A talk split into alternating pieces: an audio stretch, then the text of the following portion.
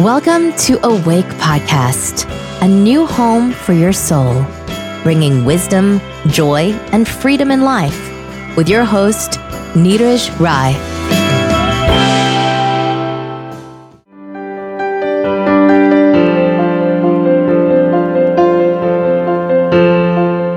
Welcome friends मैं हूं आपका होस्ट नीरज राय इस पॉडकास्ट पर मैं स्पिरिचुअलिटी को सिंप्लीफाई करता हूं और ऐसे एपिसोड्स लेकर आता हूँ, जो आपके स्पिरिचुअल लाइफ को ट्रांसफॉर्म करे।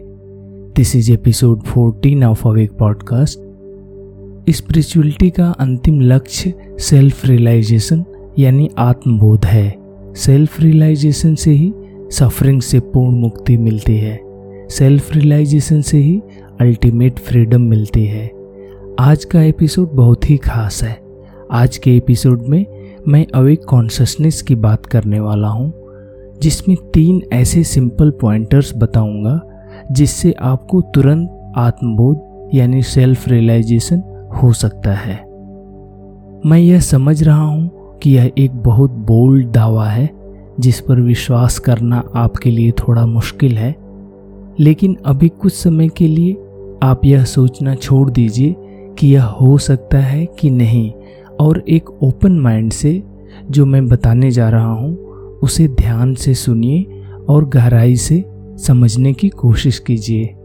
उससे सुनने के बाद अंत में आप यह मूल्यांकन कीजिएगा कि मेरे दावे में सच्चाई थी कि नहीं। तो चलिए, बिना देर किए उन तीन सिंपल पॉइंटर्स की बात करते हैं, जिसको आत्मसात करने पर आपको तुरंत सेल्फ रियलाइजेशन हो सकता है। पॉइंटर नंबर वन बहुत छोटा है। आप स्वयं को जानने वाला समझो। अगर आप थोड़ा समझकर अपने स्वयं के बोध को टटोलेंगे तो पाएँगे कि आपके स्वयं के बोध में ऑलरेडी मैं जानने वाला हूँ का बोध है। इसलिए इसको आत्मसात करने में आपको कोई दिक्कत नहीं होगी। मैंने कहा और आपने भी अपने अंदर चेक कर लिया और यह अनुभूत कर लिया कि इस बात में सच्चाई है कि आप जानने वाला हो। इसके लिए आपको किसी प्रमाण, किसी तर्क की ज़रूरत नहीं महसूस हो रही होगी। आपको अपने अनुभव में यह स्वतः स्पष्ट लग रहा होगा। आप अपने इस बोध को और अच्छी तरह टटोल कर और अच्छी तरह पक्का हो जाओ। और जब आपको अपने अनुभूत के स्तर पर यह पूरी तरह ठीक लगने लगे। कोई शक संदेह न लगे, तब इस बोध में अच्छी तरह टिक जाओ कि मैं जानने वाला हूँ। अब पॉइंटर नंबर दो की बारी। पॉइंटर नंबर दो यह है कि जानने वाले को जानने जा रहे से अलग करो। इसे थोड़ा ध्यान से सुनिए, एक बार फिर दोहराता हूँ। जानने वाले को जाने जा रहे से अलग करो। आप भी इस बात को समझ रहे होंगे कि जानने में एक जानने वाला होगा और एक जाना जा रहा होगा। एक सब्जेक्ट होगा, एक ऑब्जेक्ट होगा। आपको इन दोनों को अलग अलग करना है। जानने वाले को जाने जा रहे से अलग करना है। पॉइंटर नंबर वन में आप यह जान चुके हैं कि आप जानने वाले हैं। इसलिए जो भी चीज़ें जानी जा रही हैं, उनको अलग करना है और समझना है कि वह मैं स्वयं नहीं हूँ। यह जो पॉइंटर नंबर दो है, यही मुख्य है। अगर आपने जानने वाले को जाने जा रहे से अलग कर लिया तो समझ जाइए कि आपका 90 परसेंट सेल्फ रियलाइजेशन इसी में हो गया। इसके लिए आपको अपने ध्यान को अपने अंदर ले जाकर अपने अनुभव को टटोलना है और यह देखना है कि आप में क्या क्या ऐसा है जो जाना जा रहा है। उसे स्वयं से अलग कर देना है और जो शुद्ध जानना बच रहा है, उसे विचार और भावनाओं की तरह ही निराकार समझना है और उस निराकार जाननेपन को स्वयं समझकर उसमें रहना है। जब आप अपने अंदर यह करना शुरू करते हो, तब आप पाते हो कि बाहरी देश दुनिया के बारे में आप जो भी जानते हो, वह सब जाना जा रहा है। इसलिए वह आप नहीं हो। इसलिए उसको स्वयं से अलग करो। इस तरह हर प्रकार के अर्जित ज्ञान को स्वयं होने से अलग करो। अब आप यह जानो कि फ्यूचर में आप जो भी जानोगे वह भी आप नहीं हो। इसलिए भविष्य में अर्जित हो सकने वाले संभावित ज्ञान को भी जाने जाने वाला समझकर स्वयं से अलग कर दो। तथा अभी इस समय के जाननेपन में आ जाओ और उसे स्वयं समझकर उसमें स्थिर हो जाओ। अब इस पड़ताल को और गहराई में ले जाना है। आप यह देखो कि शरीर जाना जा रहा है कि नहीं। आप ध्यान से पड़ताल करोगे तो आपको पता चलेगा कि शरीर भी जाना जा रहा है। इसलिए शरीर को भी स्वयं से अलग समझ जाओ। अब आप देखो कि माइंड की जो भी गतिविधियाँ होती हैं, यानी विचार, भावनाएँ मेमोरीज बिलीव्स आइडियोलॉजी सब कुछ जाना जाता है कि नहीं। आप पड़ताल करोगे तो पाओगे कि सारी मानसिक गतिविधियाँ भी जानी जाती हैं। इसलिए हर तरह की होने वाली मानसिक गतिविधियों को भी स्वयं से अलग कर दो। अब जो शुद्ध जानना बच रहा है, जिसमें किसी तरह का अर्जित ज्ञान नहीं है, जो महज जानना मात्र है, उस जानने मात्र को निराकार चैतन्य स्वरूप स्वयं समझकर उसमें स्थिर हो जाओ। जो भी जानने योग्य है, उससे भी अपने आप को अलग कर, बस जानने मात्र में स्थिर हो जाओ और उस जानने मात्र को सच्चा स्वयं समझो। जानने मात्र तुम में न कभी कोई परिवर्तन होता है, न कभी कोई परिवर्तन होना संभव है। सारे परिवर्तन जाने जा रहे में होते हैं। जो भी जाना जाता है, वह महज अनुभव है। जो तुम जानने वाले में उठते और गिरते रहते हैं। किसी अनुभव के आने या जाने से तुम जानने वाले में कुछ आता जाता नहीं है, कुछ परिवर्तन नहीं होता है, कुछ बदलता नहीं है। तुम हमेशा स्थिर एवं अपरिवर्तनशील जानना मात्र हो। तुम्हारा एक यही भ्रम तुम में अज्ञान पैदा करता है कि तुम जिसको जानते हो उसे ही स्वयं समझने की भूल करते हो। स्वयं को जानने वाला समझकर अपने आप को जाने जा रहे से अलग कर लो और महज जाननेपन में स्थिर हो जाओ। वही तुम्हारा सच्चा, निराकार चैतन्य स्वरूप है। जानने वाले के रूप में तुम अपने आप में परिपूर्ण हो। तुम असंग हो। तुम सारे अनुभवों के बीच रहते हुए भी हर अनुभव से अछूते हो और प्रभावित हो। जैसे दर्पण में तस्वीर रची बसी होती है, लेकिन दर्पण का उस तस्वीर, उस छवि से कोई संग नहीं है, कोई बंधन नहीं है। वैसे ही तुम जिसको जिसको जानते हो, उससे तुम्हारा कोई संग नहीं है। अपने आप को असंग जानने वाला समझकर अपने उस जाननेपन में स्थिर हो जाओ और उसे ही वास्तविक स्वयं समझो। आत्म के ज्ञान की सारी जड़ इसी में है कि जानने वाला कन्फ्यूज़न में है और अपने आप को जाने जा रहे से मिक्स कर रहा है। अपने आप को जाने जा रहे से जोड़ रहा है और जाने जा रहे को स्वयं समझने की गलती कर रहा है।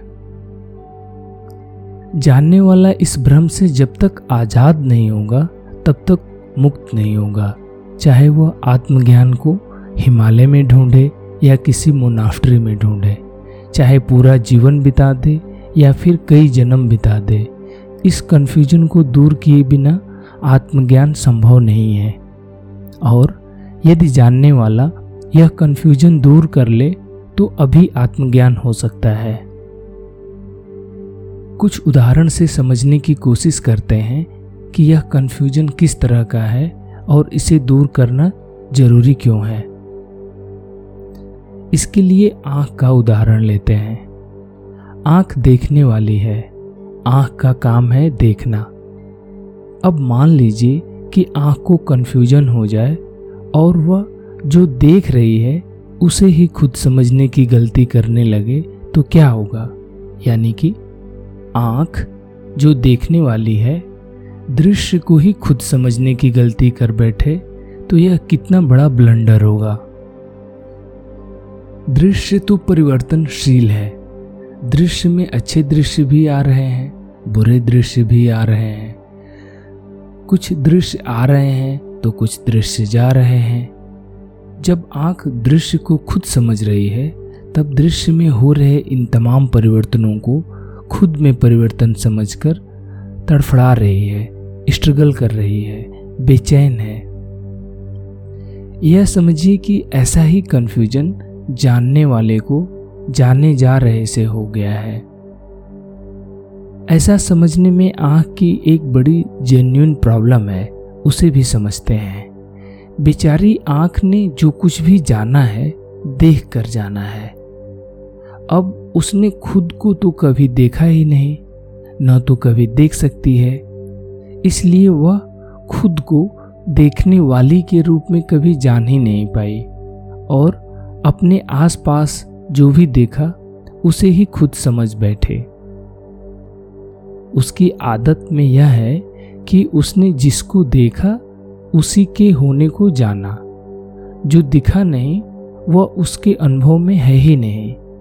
इसलिए, यदि वह अपने आप के होने को भी देख कर जानने की कोशिश करेगी तो कभी जान ही नहीं पाएगी। उसे दूसरे तरीके से समझना होगा। वह दूसरा तरीका यह है कि आँख को यह समझना होगा कि देखा जा रहा है यह पर्याप्त सबूत है कि देखने वाला है। और दूसरा यह कि वह स्वयं को कभी देख कर नहीं जान सकती। स्वयं के लिए वह अदृश्य है। अब एक और उदाहरण से इस कंफ्यूजन को समझने की कोशिश करते हैं। मान लीजिए कि एक टीवी स्क्रीन है। जिसके ऊपर तरह तरह के दृश्य चल रहे हैं और वह टीवी स्क्रीन कोई मामूली टीवी स्क्रीन नहीं है, बल्कि एक स्मार्ट टीवी स्क्रीन है। इसका मतलब है कि उसके ऊपर जो भी दृश्य चलता है, वह स्मार्ट स्क्रीन उस सीन को रिकॉर्ड कर लेती है। उस टीवी स्क्रीन को उसके ऊपर जो दृश्य चल रहे हैं, उनको स्वयं होने का कन्फ्यूज़न हो गया है। क्योंकि उसने जब भी अपने आप को देखा है, अपने ऊपर सीन देखा है।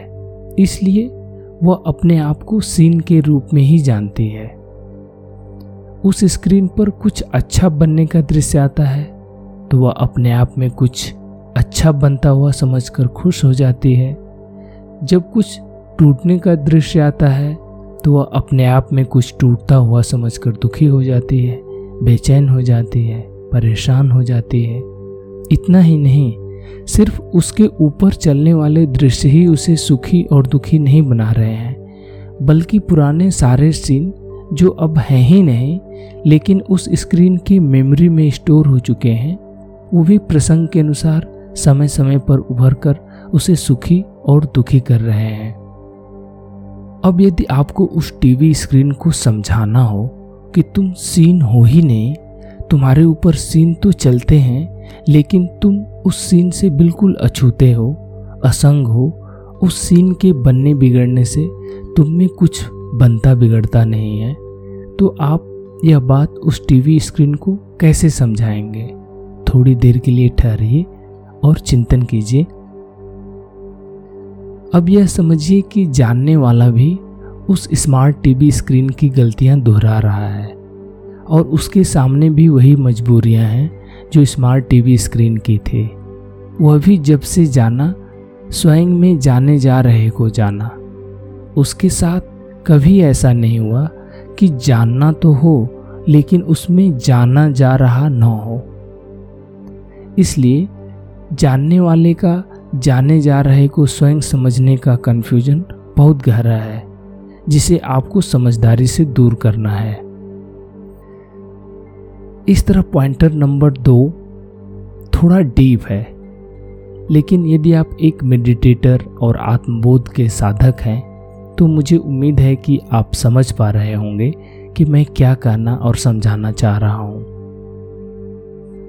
अब तक आपको इसका अनुमान भी लग गया होगा, यदि आप अभी जानने वाले स्वयं को जानी जा रही बाहरी पहचानों, शरीर और माइंड से अलग कर शुद्ध जाननेपन के निराकार स्वरूप का अनुभव कर लें तो आपको अभी आत्मबोध हो सकता है।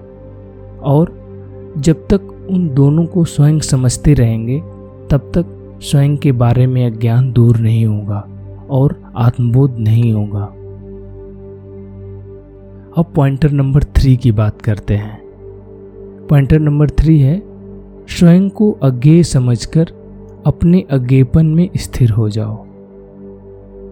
आँख वाले उदाहरण में हमने यह बात की थी कि आँख को खुद के होने का ज्ञान इस बात से होगा कि देखना हो रहा है, इसलिए देखने वाली है। आँख खुद को देखकर कभी नहीं जान सकती, जैसे दूसरी चीज़ों को देखकर जानती है। आँख खुद के लिए अदृश्य है। उसी तरह जानना हो रहा है यह इस बात का पर्याप्त सबूत है कि जानने वाला है। लेकिन जानने वाला स्वयं को उस तरह जानकर नहीं जान सकता जैसे वह दूसरी चीज़ों को जानकर जानता है। जानने वाला स्वयं के लिए अज्ञेय है। यह समझना इसलिए बहुत ज़रूरी है क्योंकि माइंड को हर चीज़ को जानकर जानने की आदत है। इसलिए यदि माइंड को जाननेपन को, आगे कुछ जानने को नहीं मिलेगा तो वह जाननेपन में स्थिर नहीं होने देगा। उसे लगेगा कि अभी कुछ जानना बाकी है। इस तरह स्वयं को जानने की यात्रा कभी पूरी ही नहीं होगी। इसलिए माइंड को यह समझाना बहुत ज़रूरी है कि जानने की अनुभूति को और आगे नहीं जाना जा सकता। जानने वाला स्वयं के लिए अज्ञेय है। इस तरह माइंड जाननेपन के अनुभव और उससे आगे अज्ञेय होने की समझ में स्थिर हो जाएगा। इसलिए जानने को अपना अंतिम जानना और उससे परे को अज्ञेय समझकर अपने जाननेपन में स्थिर हो जाओ। इस तरह तीन सिंपल पॉइंटर्स बताए। नंबर एक, स्वयं को जानने वाला समझो। नंबर दो जानने वाले स्वयं को जाने जा रहे से अलग करो। और नंबर थ्री, जानने वाले को स्वयं के लिए अज्ञेय समझकर जाननेपन के अनुभूत में स्थिर हो जाओ। तो ये रहा अवेक कॉन्सियसनेस फ्रेमवर्क जिसके थ्री पॉइंटर्स को आत्मसात कर लेने पर तुरंत सेल्फ रियलाइजेशन हो सकता है। अब आपको थोड़ा बैकग्राउंड बताना चाहता हूँ। कि यह बात आपको किस आधार पर बता रहा हूँ? उसका बेस क्या है? अगर आपने एपिसोड वन सुना है तो आपको याद होगा कि उसमें मैंने अपनी स्पिरिचुअल जर्नी के बारे में बताया था। लेकिन यदि आप एक नए लिसनर हैं तो थोड़ा शॉर्ट में उसे दोबारा बताता हूँ, जिससे आपको कॉन्टेक्स्ट समझ में आएगा। मेरी आध्यात्मिक यात्रा की शुरुआत 2013 में मेडिटेशन से हुई थी। 2014 में एक दिन मैं मेडिटेशन में बैठा हुआ था, तब मुझे स्पिरिचुअल अवेकनिंग का एक्सपीरियंस इनकाउंटर हुआ था, जिसमें कुछ समय के लिए मैं का अनुभव खो गया था। एक अलग व्यक्ति होने का बोध ही चला गया था। मुझे पता नहीं चल पा रहा था कि मैं कौन हूँ और कहाँ हूँ। सिर्फ़ देखना था और दृश्य था। मैं जैसी कोई चीज़ ही नहीं थी। तब शरीर भी दृश्य में ही था। वह एक बहुत ही लिबरेटिंग और आनंददायक एक्सपीरियंस था। वह अवस्था लगभग दस मिनट तक रही, फिर उस अवस्था में मैं एक थॉट के रूप में आया। मैं के आते ही एक व्यक्ति होने और शरीर में होने का बोध वापस आ गया और मैं वापस नॉर्मल स्टेट में आ गया। लेकिन मुझे यह जानकर बहुत बड़ा झटका लगा कि मैं महज एक डीप रूटेड थॉट है। वास्तव में मैं जैसी कोई चीज़ एग्जिस्ट ही नहीं करती। ऐसा लगा कि लाइफ में अभी तक मेरे साथ बहुत बड़ा मज़ाक हो रहा था। क्योंकि मेरी पूरी एनर्जी मैं को प्रोटेक्ट करने और उसे स्ट्रांग करने में लगी हुई थी, जो वास्तव में एग्जिस्ट ही नहीं करता, जो कि महज एक थॉट है। उसके बाद मेरे अंदर आध्यात्मिकता की एक भूख पैदा हो गई थी। मैं उस अनुभव को समझना चाह रहा था कि वह क्या था और उसे दोबारा पाना चाह रहा था। मैं मेडिटेशन को और सीरियसली करने लगा तरह तरह की स्पिरिचुअल किताबें पढ़ने लगा और स्पिरिचुअल टीचर्स की बातें सुनने लगा। आध्यात्मिकता में विकास करना मेरे जीवन का सबसे बड़ा लक्ष्य बन गया था। यह सिलसिला सात साल तक चलता रहा। साइकिक लेवल पर मुझमें बहुत से परिवर्तन भी हुए। मैं के जाने का जो अनुभव था, मैं उसी को वापस पाना चाहता था। मुझे लगता था कि मैं का अनुभव ही बाधक है, और जब मैं का अनुभव खत्म हो जाएगा तो वही आध्यात्मिक यात्रा का मुकाम है। मेरा पूरा प्रयास मैं के बोध को खत्म करने में था। उसे डिजॉल्व करने में कुछ हद तक मदद तो मिली, लेकिन मैं पूरी तरह खत्म नहीं हो रहा था। इस तरह एक लंबे समय तक मेरा स्पिरिचुअल स्ट्रगल चलता रहा। जब अच्छी अनुभूतियाँ होती थी तो लगता था कि प्रोग्रेस हो रहा है और खुशी होती थी। कभी कभी सारी अनुभूतियाँ चली जाती थी और ऐसा लगता था कि कनेक्शन एकदम बंद हो गया है। तब एकदम ड्राई फील होता था। और बहुत फ्रस्ट्रेशन होती थी। कुछ दिनों बाद फिर कनेक्शन आ जाता था तो फिर अच्छा लगने लगता था। ऐसे ही लुका छिपी का खेल चलता रहा। इस तरह बहुत लंबा समय बीत गया और सात आठ साल बीत गए। अब मैं निराश होने लगा था। एक दिन स्वयं का बोध जानने के बोध के रूप में जागृत हो गया। ऐसा महसूस हुआ कि आत्म का बोध अनुभवों में नहीं है बल्कि वह है जो हर तरह के अनुभवों को जानता है। एक बार फिर ऐसा महसूस हुआ कि मेरे साथ तो बहुत बड़ा धोखा हो रहा था। ऐसा लगा कि सारी आध्यात्मिक यात्रा ही एक धोखा थी। जानने का बोध तो हमेशा ही था। उसके लिए तो कुछ करने की ज़रूरत ही नहीं थी। कभी ऐसा था ही नहीं कि जानने वाला न हो। ऐसा लगा कि आत्म की सारी तलाश सारी आध्यात्मिक यात्रा महज एक धोखा थी। मैं आत्मबोध को एक आध्यात्मिक अनुभव के रूप में ढूंढ रहा था, लेकिन वह कोई अनुभव नहीं, बल्कि वह निकला जो हर तरह के अनुभवों को जानता है, जिसमें हर तरह के अनुभव आते और जाते हैं। मैं मैं के पार के अनुभव को आत्म के रूप में पाने की उम्मीद और कोशिश कर रहा था, लेकिन वह तीसरा निकला।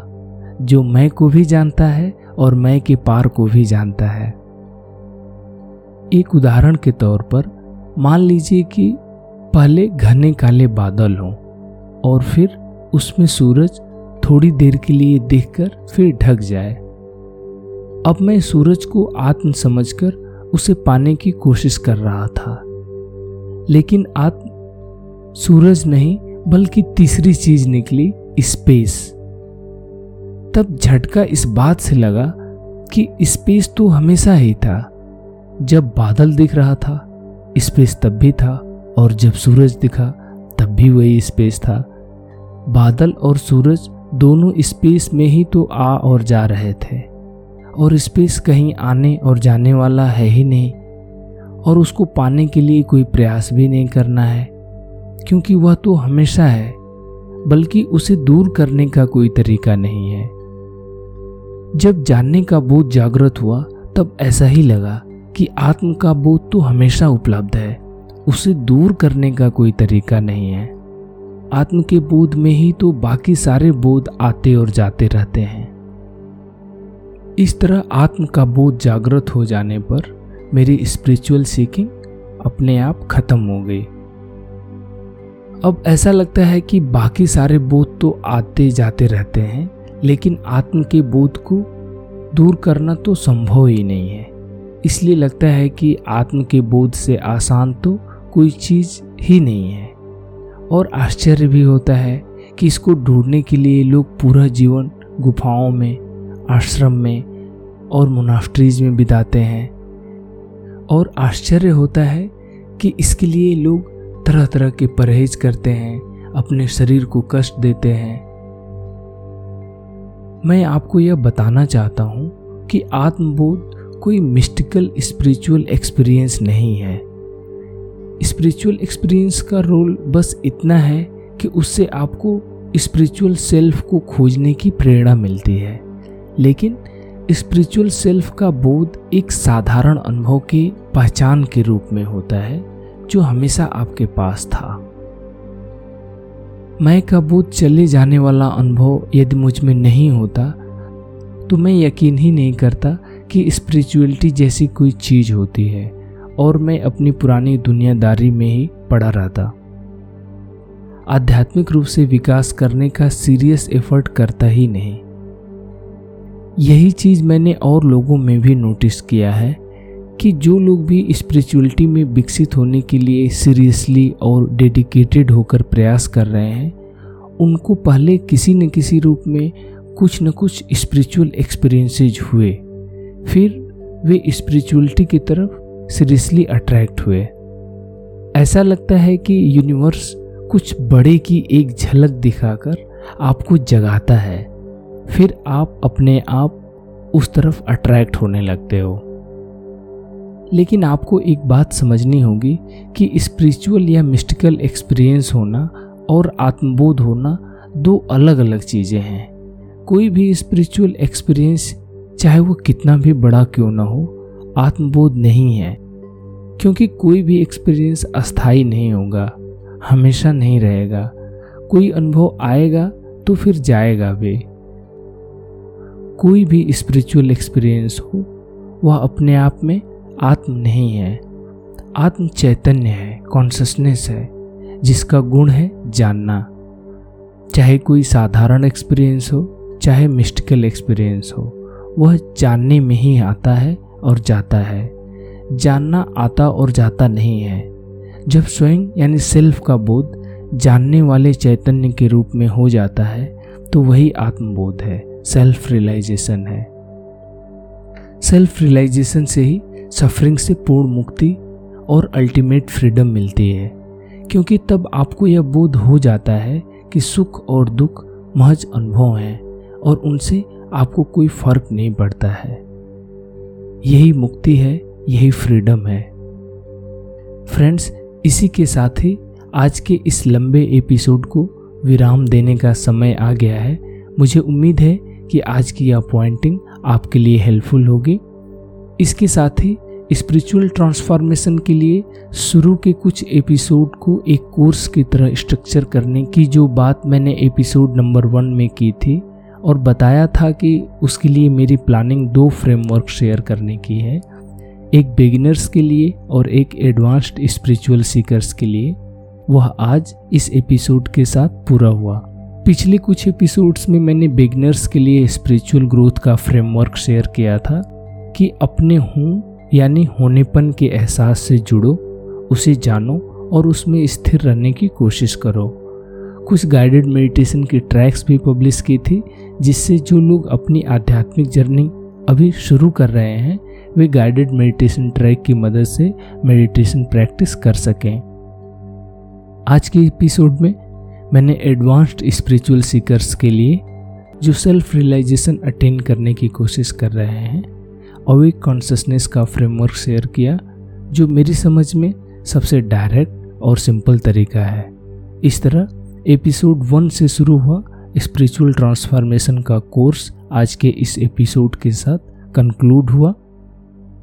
स्पिरिचुअलिटी और आत्मबोध से जुड़े अलग अलग विषयों पर आगे और भी एपिसोड लेकर आता रहूँगा, जो आपकी स्पिरिचुअल अंडरस्टैंडिंग को बढ़ाने में मदद करेंगे।